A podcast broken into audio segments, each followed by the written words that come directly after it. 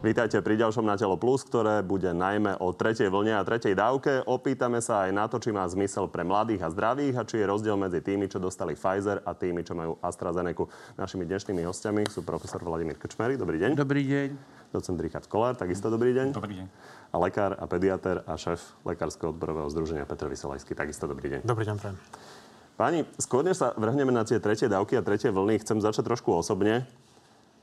Pán profesor, vy ste odišli do Rakúska. Prečo? E, necítil som sa tu bezpečne a našťastie tá situácia sa zlepšila, takže nechcem už to ďalej zdržovať. Ale situácia sa zlepšila, takže Na vás cítim sa bezpečnejšie. zbraň? To bola čo za To nie, príhoda? je S kým to bolo? to nie je prvýkrát, ale e, na Haiti po nás strieľali obdeň a v, Burundi každý týždeň. Takže Ale na Slovensku ste to asi nečakali. No áno, tak ešte nie, ešte nemyslím, že to príde až neskôr, no ale je, je, súvisí to s tou, s tou takou epidémiou deštrukcie autorít. Tým, že za, počas tej epidémie sme zdeštruovali všetky autority od politikov cez policajtov, lekárov a tak ďalej, tak sme sa nakoniec dostali aj my na radu. Hej. Pani, vy zažívate takéto príhody? Ak mne sa stane občas, že niekto zavolá do nemocnice do práce a, a vypočujem si nepríjemný telefonát, ale a nejako sa s tým dá existovať a, a keď to človek odfiltruje, že sa tomu nechce venovať zbytočne energiu, tak sa s tým dá existovať. Pán Kolár, vy asi ako matematik ste pred dvoma rokmi nečakali, že vás niekto bude konfrontovať. Nie, nie, nečakal som ani, že bude vyšetrovať o, vyhrážky smrťou Národná kriminálna agentúra. Určite nie, toto som nečakal. A, ale za, na druhej strane chcem povedať, že policajný zbor toto sleduje a som veľmi rád, že to funguje celkom dobre. Takže ja mám zatiaľ iba dobré skúsenosti s tým, ako štátny aparát sa s týmto vysporiadal. Začneme to momentálnou situáciou s treťou vlnou. Denne máme 3000 nakazených, zhruba 1300 ľudí máme v nemocniciach k dnešku. Približne 10 ľudí denne zomrie. Bude sa to ešte zhoršovať? No tá situácia je dokonca trošku horšia, lebo toto vyzerá byť na ako čiastočne staršie údaje. Tento týždeň už očakávame tie čísla na vyššej úrovni. 1300 je dnešný údaj. Či, áno, áno, tých 1300 je, je správny údaj, ale že už vlastne tento týždeň v tom momente, už ktorý sme, už tá situácia horšia, to sú pozorované čísla. A my očakávame, že ďalej bude vlastne pokračovať tento nárast. Vidíme to aj v susedných krajinách. Krajiny ako Česká republika, Poľsko, Maďarsko, Ukrajina strašne rýchlo stúpajú a my bohužiaľ vlastne nasledujeme ten istý trend. Takže zatiaľ nevidím žiaden mechanizmus, ktorý by vlastne zastavoval tú vlnu. Možno uvidíme trošku nižšie čísla vďaka sviatkom a podobne sa bude menej testovať, ale v princípe tá situácia sa bude zhoršovať, hlavne v tých nemocniciach uvidíme nárasty a pravdepodobne do konca tohto novembra sa tá situácia nezačne zlepšovať. Kde sa zastavíme, páni, na akých číslach? Tak môžem znovu ja iba veľmi rýchlo k tomu, aké presne čísla to budú, to my nevieme. Bohužiaľ, tá dynamika, vidíme, aká je tá dynamika, ale to, kde zastavíme, veľmi závisí na tom, aká veľká je tá populácia ľudí, ktorí neboli v predchádzajúcich vlnách imunizovaní a neboli zaočkovaní. No, od ministra počúvame, že si nemyslí, že sa dostaneme do tej kritickej situácie, v ktorej sme boli počas druhej vlny. Vy to ako vidíte? Do, celkovo sa toto dá na to odpovedať, že nevieme. Môžeme naozaj úplne skvelé matematické analýzy spraviť, jedna z nich určite vyjde, ale my o tej populácii strašne málo vieme, aká je tam imunita. My už pomerne dosť vieme o tom víruse, ale o ľudskej, popula- o ľudskej imunite vieme ďaleko menej. A tým pádom máme tú populáciu, ktorá prekonala koronavírus. Nakoľko má imunitu, to, to sa nevie. Nevieme, koľko ľudí má protilátkovú imunitu, to, čo si spravili niektoré štáty, ako Veľká Británia, že si vyhodnotila tú prekonanú imunitu, ktorú jej populácia mala. Toto na Slovensku sa nestalo, takže my nevieme, koľko ľudí naozaj je imunných, koľko superšíriteľov je imunných. To je napríklad veľmi dôležitá vec, či dokážu títo ľudia, ktorí majú teda danosti na to, aby vírus veľmi šírili, nakoľko už táto skupina obyvateľstva prekonala vírus. Veľmi veľa premenných do toho vstupuje, aj rôzne koinfekcie, iné vírusové infekcie, ktoré prebiehajú cez populáciu aj bez toho, že sme to všimli, môžu ovplyvniť tú imunitu ľudskú, takže uh, toto sa dá veľmi ťažko predpovedať. Pán profesor, vy kedy predpokladáte, že môžeme začať klesať? Ja myslím, že tie podstatné veci kolegovia ako povedali. Ja myslím, že ten typ stolovej hory sa začína meniť na Mount Everest a e, verím, že, že tak, ich tak rýchly, pozrite sa, máme 4 tisíc prípadov, lebo treba spočítať aj tie antigenové testy, tak treba férové povedať, že posledných 5-6 dní máme cez 4 tisíc prípadov, predtým sme mali maximum, myslím, že 5 tisíc alebo 6 tisíc, ma upravte. To znamená, že ja chcem len povedať na záver k tejto otázke, že je iluzórne si myslieť, že pokiaľ nebude zaočkovaná dve tretiny celej zeme gule, tak budeme mať stále zánosy z tropických a iných krajín. Takže treba čakať a to, to je férové povedať ľuďom dopredu, že po tejto tretej epidémii príde ešte najmenej jedna, ak nie dve. K tomu sa ešte dostaneme, ale po, ostaňme teraz pri tej súčasnej situácii. Jedna vec je, ako to vyzerá v nemocniciach, druhá vec je, ako to bude vyzerať pri bežnom živote. Čo máme čakať v najbližších týždňoch? Všetky okresy okrem okolia Bratislavy budú čierne? No, môžem znovu začať. V princípe tá situácia sa začne zhoršovať postupne aj v ďalších okresoch, nielen v tých, ktoré momentálne sú čierne. To presne sme videli vlastne na začiatku nástupu tejto vlny. Celá stredná Európa vyzerala pred pár mesiacmi ešte veľmi dobre relatívne k zvyšku Európy. Neskôr vyzerali dobre Česká republika alebo Poľsko voči nám. Dnes už vidíme, že aj tam sa stúpa a zatiaľ u nás vyzerá, že východ a sever z tej krajiny sú na tom lepšie ako západ, ale v princípe to oneskorenie napokon príde, tá vlna príde oneskorenie aj ďalej, ale rozličný rozsah bude mať. To, to, čo vidíme, to, čo uvidíme, je, že na, na tom západnom Slovensku, kde je vysoká, vysoký stupeň zaočkovania, by sme už naozaj nemali vidieť takú vážnu pandémiu. Kým v tých uh, horšie zaočkovaných okresoch, kde nebude asi taká veľké množstvo aj tých premorených, tak tam ten rozsah môže byť horší. No uvidíme, čo sa bude deť v najbližších týždňoch. Toto je predpoveď ministra Langvarského zo začiatku oktobra. Vy by ste si ako očkovaní objednávali silvestrovský pobyt? Ja myslím, že bez problémov. Ako to vidíte? Silvestrovské pobyty a sviatky? Tak v nemocniciach určite budeme mať plno. A nielen covidu.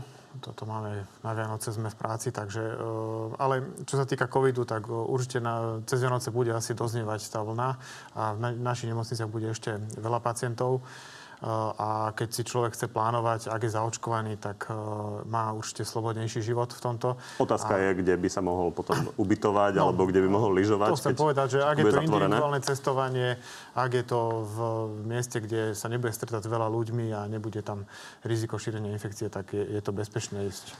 Pani, ťažká otázka, ale opíšte nám Vianoce, ako asi budú vyzerať. Tak e, keď bude čiernej farbe, sú hotely zavreté, ale nie sú zavreté chaty, to znamená, keď má niekto chatu, tak ne, ne, ne, nemá s tým problém. A ja chcem na záver povedať, že uvidíme v okolitých krajinách, ako to bude. Možno, že Rakúsko, alebo teda Polsko, alebo Česká republika. A tretie, snad na záver k tejto otázke je, že e, tá otázka je, je, je, je veľmi dobrá a treba, treba asi viac na ňou rozmýšľať, ako odpovedať, lebo tá otázka znie, že, že či e, budeme mať e, väčšiu chuť stráviť tie Vianoce v nemocnici, alebo doma v izolácii, alebo e, na svahu lyžiarskom. Ja myslím, že všetci sme za, ten, za tú tretiu e, variantu, ale všetko musíme my aj preto urobiť. My nemôžeme len pasívne čakať, že ministerstvo zdravotníctva a systém a vírus a že sa bude mutovať tej slabšej forme, ako som počul teraz.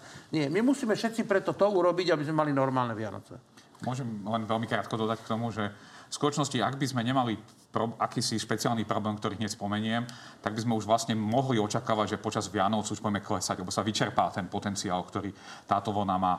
Bohužiaľ, na Vianoce nastáva jedna veľmi zlá vec a to je 9 mesiacov potom, ako sme začali intenzívne očkovať. A ukazuje sa zdáť, že práve 9 mesiacov je taká dosť nebezpečná e, doba po, po tej druhej dávke pre ľudí, ktorí sú na 65 rokov. A ak týchto ľudí nestihneme zaočkovať treťou dávkou, tak práve vtedy by sa vlastne mohli oni reinfikovať alebo teda dostať infekcia ako prvýkrát po tom očkovaní. Takže toto je to riziko a k tomuto riziku predídeme práve tým očkovaním, tak je veľká šanca, že tie Vianoce by už mohli byť optimistické v zmysle, že už budeme klesať. V nemocniciach bude viac ľudí ako dnes ale budeme, budeme klesať. To bude výborná správa. Poďme na to očkovanie, ale skôr, než začneme treťou dávkou, tak ešte sa zastavme pri uh, druhej dávke. Zaočkovaných je 2,5 milióna Slovákov, ale sú obrovské regionálne rozdiely. V Bratislave je to dve tretiny, v takých regiónoch, ako respektíve okresoch ako Polta, Rimelská sobota alebo Gelnica je to len tretina. Čo s tým? Keď vidíme, čo sa deje v Českej republike, začal nový nástup Veľa ľudí sa chce dať očkovať, eh, aj sa tam sprísnili opatrenia.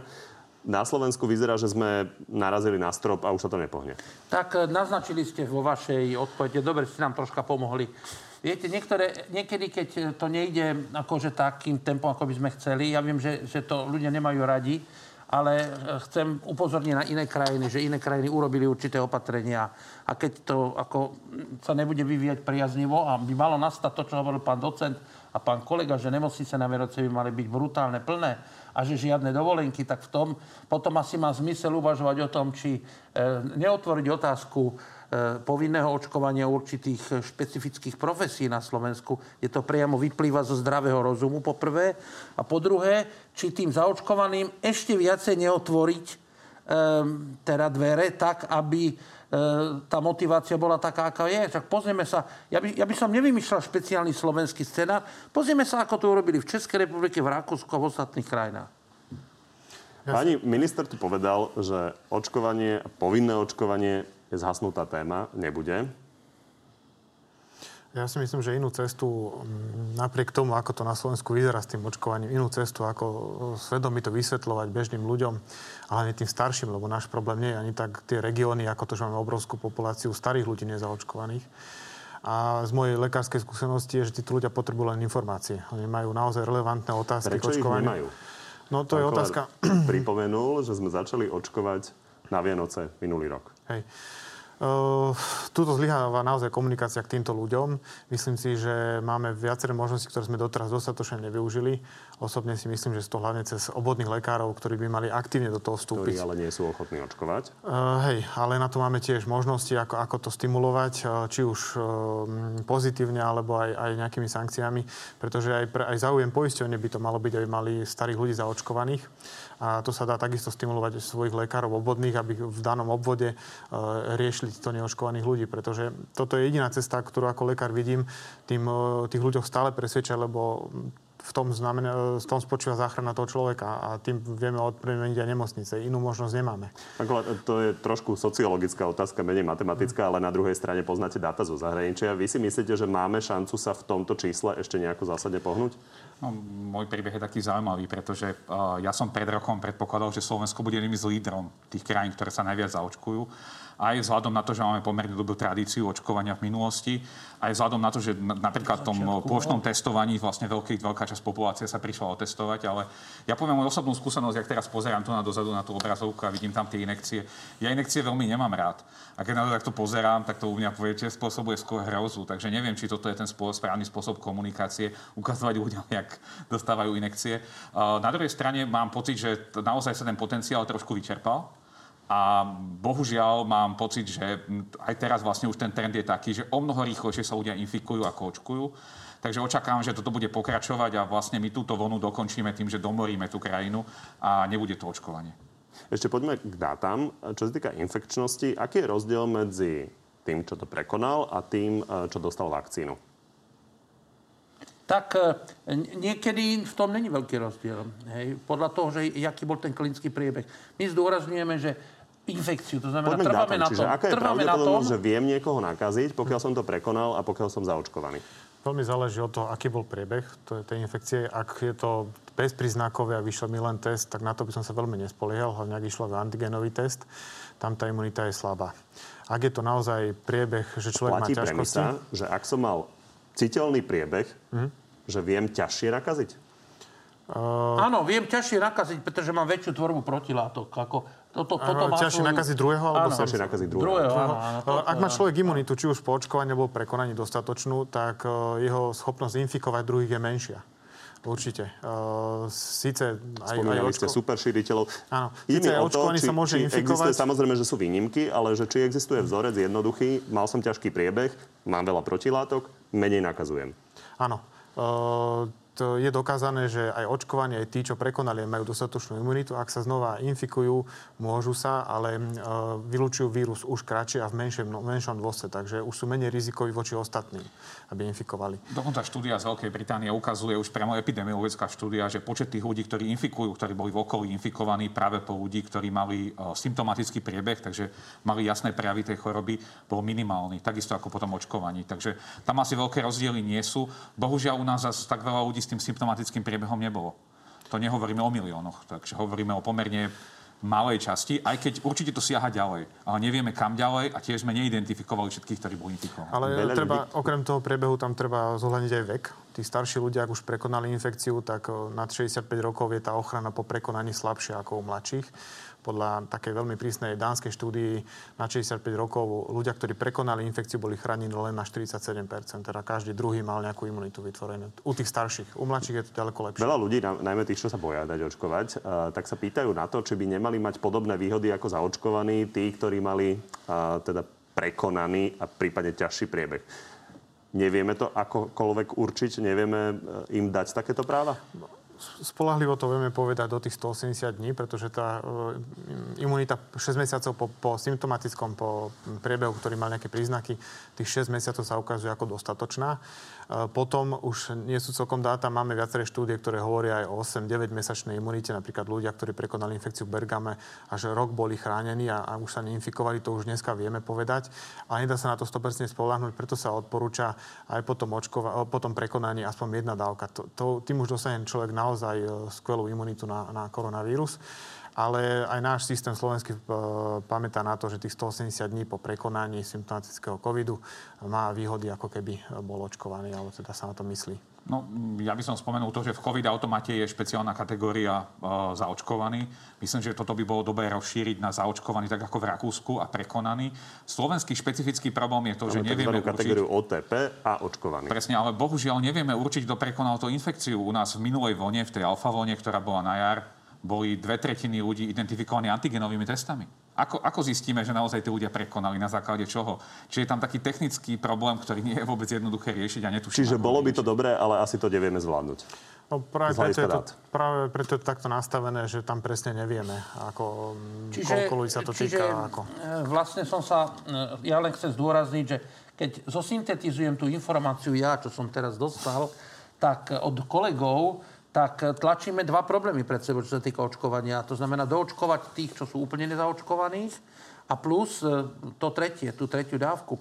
Tá tretia dávka sa zdá, že... Pán profesor, vy viete vždy predbehnúť o 10 minút uh, tému. K tretej Aha, dávke sa dostaneme, Dobre. ale poďme si ešte dokončiť tú situáciu okolo druhej dávky. Uh, rozdielme si ľudí, tých, ktorí dostali AstraZeneca, Pfizer, Johnson, mladí, starí. Ako sú na, to zimuni- ako sú na tom z imunitou? Povedzme po pol roku. Môžem, ak môžem veľmi rýchlo, my sme presne včera sedeli na biomedickom centre s, s, s týmom pani profesorky Pastorekovej, kde presne riešime túto štúdiu. A tam sa pozeráme na to, ako vyzerá vývoj protilátok u zamestnancov Slovenskej akadémie vied ktorí sú monitorovaní pravidelne práve v tej, tá hladina protilátok. Ale iba protilátok, ale ona robí aj štúdiu, kde sa pozerajú na neutralizačnú aktivitu. To znamená, že ako do akej miery vedia vlastne po nejakom období tá krv dokáže zabíjať vlastne ten vírus. Tam sú krásne dáta, vychádza to strašne robustne. To znamená, že my vidíme, že pokles tých protilátok po druhej dávke, bez ohľadu na to, aká je vlastne tá vakcína, je pomerne nie až taký rýchly, ale trvá asi 9 mesiacov, kým dosiahneme naozaj tú hladinu, ktorá je detekovateľná. A toto sú len protilátky. Väčšina ľudí je očkovaných 3, 4, 5, 6 mesiacov. Takže ako sú na tom uh, s protilátkami pri AstraZeneca, Johnsone a Pfizeri? Tam, tam nie sú zásadné rozdiely. Tam nie sú, sú nejaké rozdiely, ale uh, to, či má niekto trochu vyššiu alebo trochu nižšiu hladinu, nie je také podstatné. Účinnosť sa na začiatku definovala, že je 85% na 90%. Toto vieme pomenovať, lebo to boli čísla, ktoré ešte nezahrňali deltu? Ono to je 89% alebo 60% podľa toho, že čo chceme, prečím ochrániť človeka. Pred nakazením je to samozrejme slabšie, teda, že človek sa infikuje. Pre ťažším priebehom je to ďaleko vyššia efektivita. Ostaňme pri nakazení, aby sme povedali jedno Takže ak, ak, aj ten jeden parameter klesne po pár mesiacoch, tak väčšinou e, tá ochrana pred ťažkým priebehom a hospitalizáciou je stále výborná, dostatočná tých vakcín, ale treba tam zohľadniť samozrejme vek čím človek starší alebo má iné ochorenie, e, cukrovka, obezita, ťažká astma, e, iné ochorenia, takže ktoré robia dispozíciu k ťažšiemu priebehu, tak tým aj tá imunita a ochrana to vakcínou e, časom slabne viacej a, a preto doporučujeme týmto ľuďom sa zaočkovať tou treťou dávkou, kde sa tá imunita na novo posilní. No, skúsme to kvantifikovať predtým, než sa začneme rozprávať o tej, tej tretej dávke. Keď porovnáme teda 70 a porovnáme 30 ako sú na tom s imunitou po pol roku? No, ja napríklad neviem úplne presne tie čísla, ale nie, že by som nevidel tie štúdie, ale tie štúdie dávajú veľmi rôzne tie čísla. Naozaj záleží, aká je tá vzorka. Toto bude zrejme pre tých 70 veľmi individuálne. Ľudia, ktorí majú silnú imunitu, nebudú sa líšiť veľmi od 40 a ten priemer je nižší, to, čo presne Peter Vysolajský spomínal. A naozaj očakávame ten slabšiu, slabnúci trend. Podstatné je, že dizajn tých vakcín je urobený, že oni vlastne zvyšujú tú úroveň tých protilátok IgG, ale tie nefungujú na to, aby sa človek neinfikoval. To proste nie je. Ten, tá konštrukcia vakcíny nie je na zabranenie tej infekcie. Dokonca z evolučného hľadiska to by nebolo ani dobre, ak by to tak fungovalo. Čiže ten dizajn vakcíny je postavený na to, aby chránil tú, tú, tú osobu pred tým, aby ten vírus vlastne nespôsobil vážnejšie ochorenie. No a táto ochrana, toto je tá dôležitá ochrana, táto je veľmi vysoká. Táto sa práve že ukazuje, že dokonca je vyše 90% a to je bez ohľadu na to, aké tie vakcíny sú.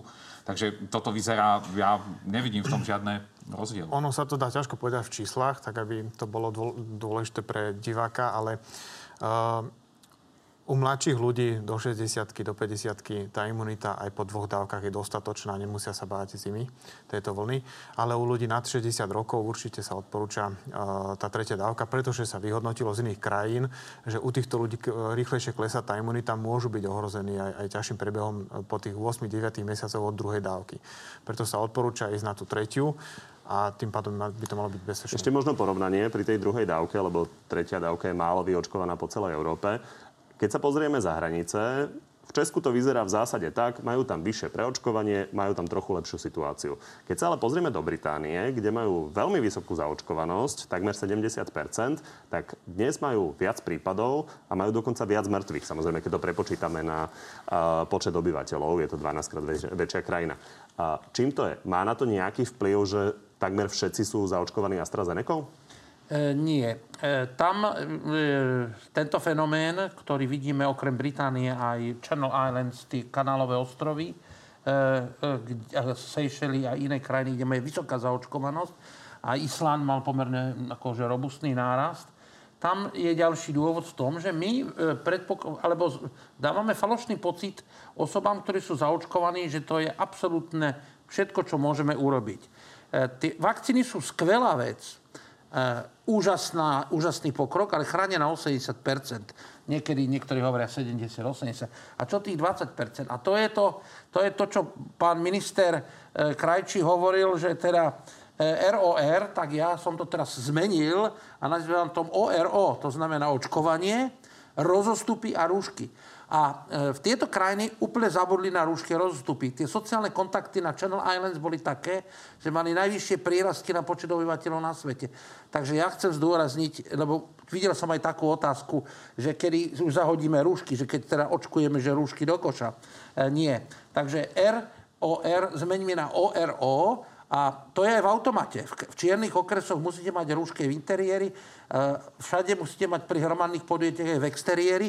To znamená, očkovanie je znova 80% úspechu, ale tých 20%, keď zanedbáme, tak máme takéto paradoxné výsledky. Ak môžem k tomu dodať iba rýchlosť. Tá Veľká Británia na tom nie je horšie, ako my. Keď sa pozrieme na počet hospitalizácií vo Veľkej Británii, prepočítaný na počet obyvateľov, tak oni sú niekde, kde my sme boli pred pár týždňami. Už sme ich dávno predbehli, už sme na tom horšie. A treba si tiež predstaviť, že v Veľkej Británii koncom augusta malo 93% ľudí namerané protilátky, pozitívne. 93%. Lenže 7% ich populácie sú 4 milióny ľudí. A tie 4 milióny ľudí ešte si musia nenútne všetci, lebo samozrejme niektorí majú nejakú bunkovú imunitu a podobne, ale tie 4 milióny ešte, ešte to chvíľu trvá, kým sa vlastne domoria. Takže m, mm, to sa vôbec není prekvapenie. Jedna vec sú hospitalizácie, druhá vec je uh, počet nakazených. Samozrejme závisí aj od toho, ako sa testuje, ale v každom prípade Británia, ktorá má necelých 70 miliónov obyvateľov, tak má vyše 40 tisíc nakazených denne, čo je naozaj pomerne veľa, keď to porovnáme e, s nami. Pani, poďme na tú tretiu dávku. Toto k nej povedal minister predtým mesiacom. Koncom novembra by sa k tej tretej dávke mal dostať ktokoľvek, kto a, chce? To je otázka. Ja si myslím, že to bude do konca oktobra. To asi nebude. Žiaľ. Ale otázka je, kto ju vlastne potrebuje. Tak poďme si to rozdeliť a skúsme si pomenovať, kto prioritne, to je jasné, ten, ktorý má tzv. komorbidity. A, takže to sú tie najrizikovejšie pacienti, ktoré, ktorí sa dostanú asi veľmi rýchlo k tej tretej dávke. Kto ju ale má vyžadovať a má sa jej dožadovať? Tak eh, chcem povedať, že posledné dva dní som zachytil nejakých pacientov u nás v Bratislave, ktorí zomreli po druhej dávke. To predtým nebolo. Proste to sme nevideli. To znamená, že je najvyšší čas. Tým som chcel povedať, že je absolútne najvyšší čas. A najrizikovejší kolega Aby Vysolajský hovorí stále... k nedorozumeniu. Nemyslíte, že zomreli eh, kvôli tomu, že dostali druhú dávku? Nie, nie, nie. Ja chcem povedať, že zomreli po druhej, jasné, že napriek tomu, že mali druhú dávku, sa vám ospravedlňujem, áno, napriek tomu, že mali druhú dávku, je pravda, že mali veľa iných Ja si už viem komorbidít. predstaviť, ako budete v nejakom videu. Áno, áno. A povedia hoax, že, strany. že zomreli po dvoch dávkach. Hej, nie. nie. Ale tým chcem povedať, že kolega, mm, teda pán docent to už spomenul, že budeme tlačiť dva balvany. Jednak musíme doočkovať tých, a, a najrizikovejší sú seniory. E, Kolega Vysolajský to hovorí asi pol roka, že toto je proste skupina, ktorú treba dokončiť a popri tom paralelne, e, paralelne treba dávať tretiu dávku. Čiže ministerstvo zdravotníctva, e, dobre, že to ohlásili čím skorej a už len treba teraz počítať s tým, že budeme mať nielen že nápor, ale že bude aj záujem. Bude aj záujem o toto. Pán Vysolajský, keď sa pozrieme na dáta, takže komu to jednoznačne odporúčate? No, je skupina, alebo teda môžeme sa riadiť aj tými medzinárodnými odporúčaniami, ktoré sú také, že je skupina ľudí, ktorí majú zníženú imunitu, imunosuprimovaní pacienti.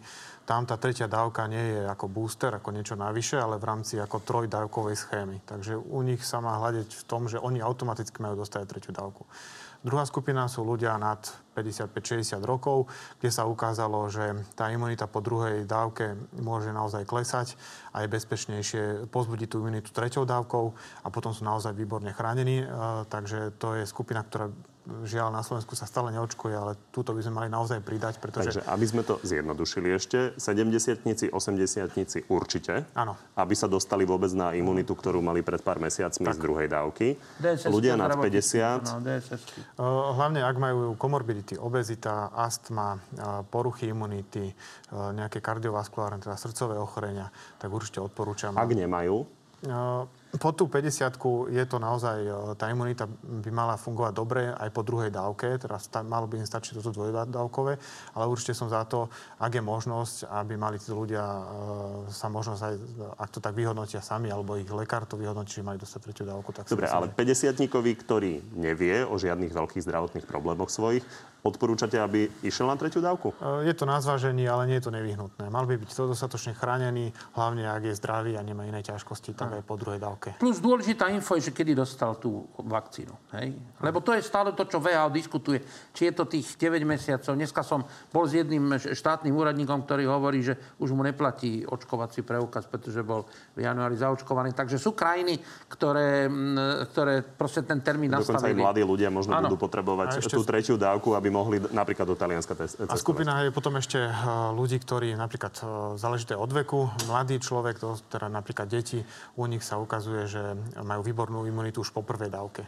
A naozaj, to, na to sú už výsledky. Takže čím mladší človek, tým sa mm, nemusí báť, že by mal dostať tretiu dávku. A potom sú tu ešte eh, ľudia, ktorí prekonali COVID a potom boli očkovaní, tak u nich naozaj už, už jedna dávka je tiež výborná. No a ešte poďme na tú najširšiu kategóriu, tých 30-40 rokov. No a Čo s ja tými práve, ľuďmi? práve spomeniem, že budúci týždeň sa vlastne začne robiť na Slovensku seroprevalenčná štúdia, a, ktorá vlastne zistí, ako sme na tom s protilátkami. A čo ja predpokladám, že objavíme, objavíme množstvo ľudí s pomerne vysokou hladinou. A ten dôvod bude ten, že vlastne počas tejto delta vlny sa mnohí stretnú znovu s vakcináciou, s, teda s, s, tou infekciou. A teda ak boli vakcinovaní, tak vlastne teraz dostanú boost z toho, že sa znovu stretnú s vírusom. A vzhľadom na to, čo očakávame počas najbližšieho mesiaca, dvoch, tak eh, aj väčšina z nás, čo tu sedíme, sa asi s, tým vírusom niekde stretneme a znamená nejaké posilnenie toho imunity, imunity dostaneme. To znamená, že zatiaľ nepovažujem za úplne potrebné masívne, tes, masívne očkovanie treťou dávkou týchto starších ľudí. Aj z toho dôvodu, že VHO napríklad odporúča, aby sme tie dávky používali rozumne a viac vlastne darovali tým krajinám ako Ukrajina, kde je o mnoho nižšia úroveň zaočkovania a veľa Ukrajincov na Slovensku pracuje. Takže toto by bolo rozumnejšie. Napriek tomu asi na jar bude treba zvažovať aj toto, lebo aj tým mladším ľuďom tá imunita vtedy klesne a klesne aj ten boost, ktorý získajú teraz počas tejto A vlny. ešte sme teda- zabudli pardon, na skupinu, ktorí sú vysoko exponovaní, teda sú ohrození vysokými dávkami. To sú napríklad zdravotníci tak, a hlavne v tom vyššom veku. Tam to je určite to, sa odporúča dávka. To je to, čo som ja hovoril pri tom, e, nechcem povedať, že povinnom očkovaní, ma nikto zle nepochopil, ale pri tom forced, to znamená e, pri takej naliehavej prozbe, že profesionáli sú, sú krajiny, a to nie sú krajiny, ktoré majú problém s demokraciou. Dobre, ani Francúzsko, ani Taliansko, ani Spojené štáty nemajú problém závažný s demokraciou. A napriek tomu väčšina z týchto štátov Pán má profesor, profesionálne... Je to realistické, že by lekári na Slovensku no, sa očkovali povinne? Napríklad ministerka, ex-ministerka Kalavská hovorila, že to by možno znamenalo odchod takého množstva personálu, že by sme to potom nezvládli. No tak za, zatiaľ tá potreba nie je, ale to je otázka času, kedy tá potreba bude. A to bude tým, že začnú tí lekári chorieť, aj tie sestry a zomierať zomierať. Veď predsa v Taliansku zomrelo 170 e, lekárov, asi 2000 cestier. To znamená, začnú zomierať zdravotníckí pracovníci, pracovníci DSS. Nebudem, slovo povinné úplne, úplne môžeme vyčiarknúť, pretože to bude súčasť zdravého rozumu. Práve dnes sa objavila správa o tom, že v Košickej nemocnici Luisa Pastéra už v tejto vlne bolo infikovaných 56 zdravotníkov. A samozrejme, znovu sa môžeme vrátiť do tej vlny nozokomiálnych infekcií, kde ľudia sa budú infikovať v nemocniciach pri normálnej bielej medicíne. Ale dúfajme, že toto nenastane, zatiaľ sme to nevideli. Ale už sa to tu objavuje a ako som povedal, každý sa s tým zrejme stretneme, takmer každý aj zdravotníci a bude veľmi záležať na tom, ako vlastne vyzerá ich imunitný systém. Pán Vysolajský, ako by to vyzeralo u vás vnitre v nemocnici, keby sa nariadilo povinné očkovanie? Čo sa týka nemocníc, tak tam je väčšina personálu naozaj zaočkovaná. To sú veľké výnimky, že v nemocnici nie je nikto zaočkovaný. Nie, nie, že nie, sa nájde taký, ktorý nejde. Takže keď hovoríme o štatistike sestier, tak sú to najmä ambulantné sestry? Väčšinou sú to ambulanty mimo nemocnic, ale aj, aj väčšina tých lekárov v nemocniciach, tu takmer všetci sú zaočkovaní. A ja sa trošku obávam toho povinného, to by na Slovensku celkom nefungovalo. Nám by stačilo pár obvodov, keby skončilo fungovanie, robí to obrovské problémy. A druhá vec, um, um, narobilo by to viacej zlá ako dobrého. E, treba myslieť aj na to, že zdravotníci na Slovensku sú výrazne premorená skupina obyvateľov, ktorí už majú nejakú, nejakú imunitu, aj tí, čo sú není zaočkovaní, tak to už prekonali väčšinu. A keď sa ešte vrátime k tej všeobecnej populácii, vy ste hovorili o tom, že očakávate taký akýsi boost, uh, najmä asi tých, čo sa pohybujú medzi uh, ľuďmi, uh, majú Všetkých. veľa pracovných uh, kontaktov. Všetkých. Všetkých dokonca? Všetkých všetkých okrem tých, čo nevychádzajú vôbec z domu. Aj a... ty, lebo von, ten, tá delta je extrémne infekčná. Takže máme očakávať, že toto nám zvýši imunitu natoľko, že potom už budeme chránení. V to dúfame. Áno, ale e, nechce byť zlý prorok, ale existujú tzv. variants of concern, to znamená varianty obavy a tie môžu priniesť teda ďalšie epidémie. Tak ako sme mali alfa, hej, delta, delta plus a tak ďalej, lambda, tak e, to, tomu sa celkom nevyhneme. Ja si preto myslím, že ešte bude treba, e, aby sa v úvodzovkách, ja nemám rád to slovo teda premoriť, ale je to veľmi výstižné slovo, že e, aby sa teda získala kolektívna imunita nielen na Slovensku nielen v Európskej únii, ale v čo, čo najväčších častiach Zeme. A tak sa nám podarí buď zatlačiť e, tie koronavírusy, tie všetky beta koronavírusy, ktoré nám hrozia, do, do takých tých málo virulentných foriem, alebo sa tá choroba stane sporadická. Ale e, preto si myslím, že to ešte potrvá najmenej rok. Ešte záverečná otázka k tej tretej dávke. Takže keď sa bavíme o 30 40 nemajú sa dožadovať tretej dávky. Pokiaľ nemajú nejaké vážne ochorenie iné, ktoré ich disponuje k ťažšiemu prebehu, tak to nie je nevyhnutné. Z hľadiska toho, že pôjdu navštíviť uh, svojich starých rodičov alebo aj starších rodičov, nie je to dobrý nápad? Je to výborná otázka, je otázka kedy. Tá otázka musí obsahovať, že kedy. A keďže u nás sa 30 40 očkovali zvyčajne v máji, v júni vlastne tou druhou dávkou, to bola zvyčajne AstraZeneca, tak uh, ich imunita by mala trvať minimálne do toho februára, marca s tým dostatočným množstvom protilátok. Takže uh, vlastne ja si myslím, že tí ľudia sa zatiaľ nemusia ničoho obávať. Mali mať veľmi mierny priebeh, aj keď sa infikujú a je malá šanca, že budú infikovať niekoho ďalšieho. No, najdôležitejšie v tomto príklade je, aby tí rodičia boli zaočkovaní, ktorí idú našteviť. No, Pán profesor, vy ste to otvorili tak uh, globálne a celosvetovo. Keď sa pozrieme do Afriky, tak tam je zaočkovanie bežné 1%, dokonca pod percento, niekde 2%. Jediné Maroko má vyššiu zaočkovanosť ako Slovensko. Prečo nie je úplne isté, že tam vznikne ďalšia mutácia, ktorá nás hodí tam, kde sme boli? Áno, však tie mutácie tam vzniknú, vznikajú a prídu. To je to, prečo si myslím, že ešte najmenej jedna, nie dve epidémie, nechcem povedať vlny, ale kompletné epidémie s troma vlnami treba očakávať. Ale to není tak zlá správa, pretože každá taká tá nová epidémia priniesie aj nárast kolektívnej imunite. Hej? A druhá vec je už, ako kolegovia povedali, musíme byť veľkorysí. Ja viem, že to nemajú radi ľudia, keď to hovorím na Slovensku, ale ak nebudeme sledovať situáciu, ktorá je v okolitých krajinách aj v treťom svete, tak tie zánosy budú brutálne pokračovať. Pýtam sa ale možno na mutáciu, ktorá prekoná napríklad vakcíny, ktorá prekoná aj tretiu dávku. Prečo Dobre. nie je isté, že budúci rok nevznikne? No dobrá správa je, že máme na, na, na pipeline ďalšie vakcíny. Niektoré sú také, že tam atenuovaný teda beta koronavírus, e, čiže e, budú, budú širokospektrálne po A. Po B e, chcem teda potešiť skeptikov a tých, ktorí, keď začneme hovoriť aj o deťoch, že pripravuje sa inhalačná vakcína, dokonca už ide do prvej fázy. To odstráni a, ten strach pána Kolára. Áno, áno ale, ale, chcem, ale chcem zase povedať férovo, že ja odhadujem aspoň rok, kým príde do plného používania. Ale dobrá správa je, že máme 10 liekov, ktoré, e, z ktorých teda EÚ má 5 e, na čakačke na registráciu a dva z nich by mohli byť k dispozícii. To je dobrá správa. Zlá správa je, ak si to ľudia začnú zamieňať s očkovaním. Ak si povedia, počkám si na tabletky a nebudem sa očkovať, ale kúpim si jedno balenie a budem ho každý deň používať. Dobre, ja sa napriek tomu Toto opýtam. by bola tragédia. A už máme teda k dispozícii nie len veľmi drahé monoklonálne protilátky, máme spektrum liekov, ktoré sa dajú v rôznych fázach a na rôznych pacientov použiť. Vieme dnes zachrániť každého? S tým, Keď čo máme? príde zavčasu, s tým, čo máme, vieme zachrániť drvivú väčšinu. Po prvé ich zachráni 80% očkovanie, čiže prevencia.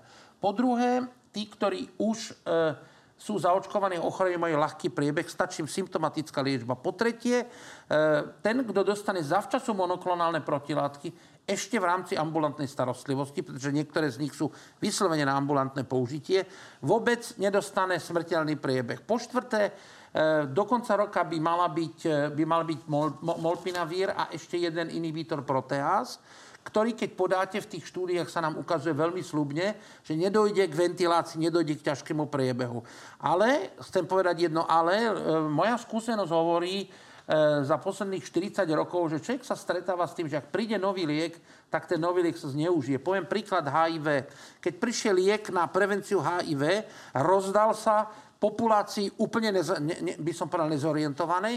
A oni šli na večierok a prestali používať teda kondóm a prestali sa ovládať. A tým HIV vzostup, gonorea vzostup, syfilis zostup.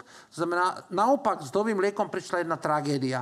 To znamená, že my musíme presne sa potom dohodnúť, že v ktorých indikáciách budeme tieto perorálne lieky dávať, aby si ich nikto nezadzal zamieňať za vakcináciu. Pán profesor Krčmery očakáva na jar štvrtú vlnu, na jeseň ešte piatú vlnu. Páni, vy rovnako? No tie vlny budú prichádzať samozrejme, pretože ten, ten vírus náhodne mutuje. To je jeho prirodzená vlastnosť. My nevieme bohužiaľ odhadnúť vôbec, ktorým smerom tie mutácie pôjdu. Môžu ísť v prospech vyššej šíriteľnosti, to sme videli pri tej delte. Záleží, že v akej oblasti sa to bude nachádzať, ale je to náhodná vec, tak jak nevieme úplne presne odhadnúť, či bude tornádo v Rimavskej sobote budúci rok, tak takisto nevieme vlastne povedať, akým smerom vlastne pôjde tá, tam ten náhodný proces toho, toho tých mutácií. Je nejaká pravdepodobnosť, ale tí odborníci, virológovia, s ktorými ja teda diskutujem, tvrdia, že nie je moc vysoká, že by vznikol teda nejaký ten, nejaká tá mutácia alebo variant, ktorý by prelomil tú, tú ochranu ale nie, neočakáva sa to. Nie je to niečo, čo by sme očakávali. Skôr sa očakáva, že sa tá choroba stane naozaj endemickou, ako sme tu spomínali, tým, že vlastne už väčšina tej populácie bude mať vybudovanú tú imunitu. V Európe by sme mali vidieť už veľmi mierne vlny. Ale hovorím v Európe. To neznamená na celom svete. Niekde na svete môže byť ešte pomerne veľká vlna a tá pandémia nekončí ešte zďaleka, aj keď na svete už vidíme ústup. A tiež by som ešte spomenul zaujímavú, zaujímavý fakt, čo teda možno diváci poznajú, že Slovensko je už momentálne podpriemerne zaočkované v porovnaní s celým svetom. Takže my keď hovoríme o Afrike, alebo Južnej Amerike, alebo Ázii, alebo o nejakom rozvojovom svete, no my sme už na úrovni toho rozvojového sveta. My už v tej Afrike už tá zaočkovanosť nás dobieha a je možné, že nás aj predbehne. Takže ehm, tá, tie obavy možno nie sú úplne na mieste, že Pani, to bude z Afriky. Skúsme za- zakončiť pozitívne. Možno sa nepodarí. Kedy zažijeme už situáciu bez covidu, takže nás nebude obmedzovať?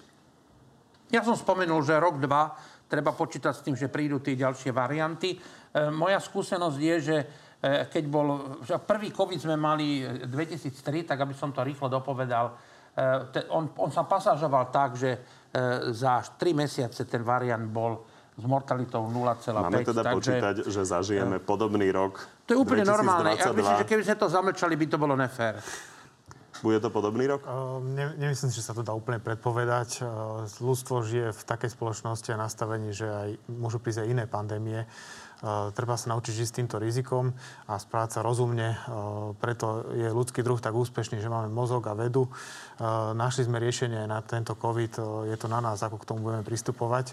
A ja ako lekár, mne sa už lepšie pozrá na, na to fungovanie nemocnic teraz, pretože vidím ľudí, ktorí sa chceli chrániť a chránia sa a v nemocnici neskončia a potom ľudí, ktorí sa rozhodli riskovať a ten risk im nevyšiel.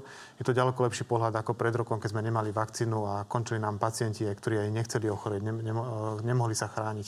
Takže z tohto pohľadu si myslím, že už zažívam lepšiu dobu. Pán Kolár, napadá vám jediná pozitívna vízia? No samozrejme, však my sa môžeme pozrieť na západnú Európu, na štáty ako Portu- Portugalsko, alebo aj napokon tá Veľká Británia alebo Dánsko, kde už s minimum opatrení vlastne už žijú pomerne slobodne, tam, že už nemajú vlastne, už sa nemusia báť toho koronavírusu. Riešia úplne iné veci. Jasne, že môže prísť ďalšia vlna, ale už neočakávajú, že by zaťažila zdravotníctvo do takej miery, že by už riskovali tú, to ako keby veľmi zlý, zlý priebeh toho celého, ohrozenie celej spoločnosti. Pozrieme sa len na Bratislavský kraj. Tam už žijeme budúcnosť. Ja zdôrazňujem to, že tá mortalita bude nižšia. Ďalšie vlny prídu, ďalšie dve epidémie, aspoň odhadujem, budú mať vlny, ale určite bude mortalita, tak ako kolegovia povedali, menšia a budeme mať aj menej ťažkých priebehov, bude menej v nemocniciach, pretože k tým vakcínám prichádza 10 liekov, z ktorých 5 je do jedného roka tu. Takže máme dôvod na optimizmus. Áno, ale dušičky 2022 strávime v rúškach. Áno, ale rúška budeme potrebovať ešte ďalších 50 rokov, to je normálne. Ale nebudeme ich potrebovať celý rok, bude stačiť, keď ich budeme mať v lietadle, eh, na hromadných podujatiach. Tak toľko k pozitívnemu záveru. Páni, ďakujem, že ste prišli do Markízy. Pekný deň prajem. Aj my ďakujeme. Z Plus je to na dnes všetko. Pri som sa vidíme opäť o týždeň v útorok o 14. naživo na tvnoviny.sk alebo si nás nájdete v archíve a na podcastoch. Dovidenia.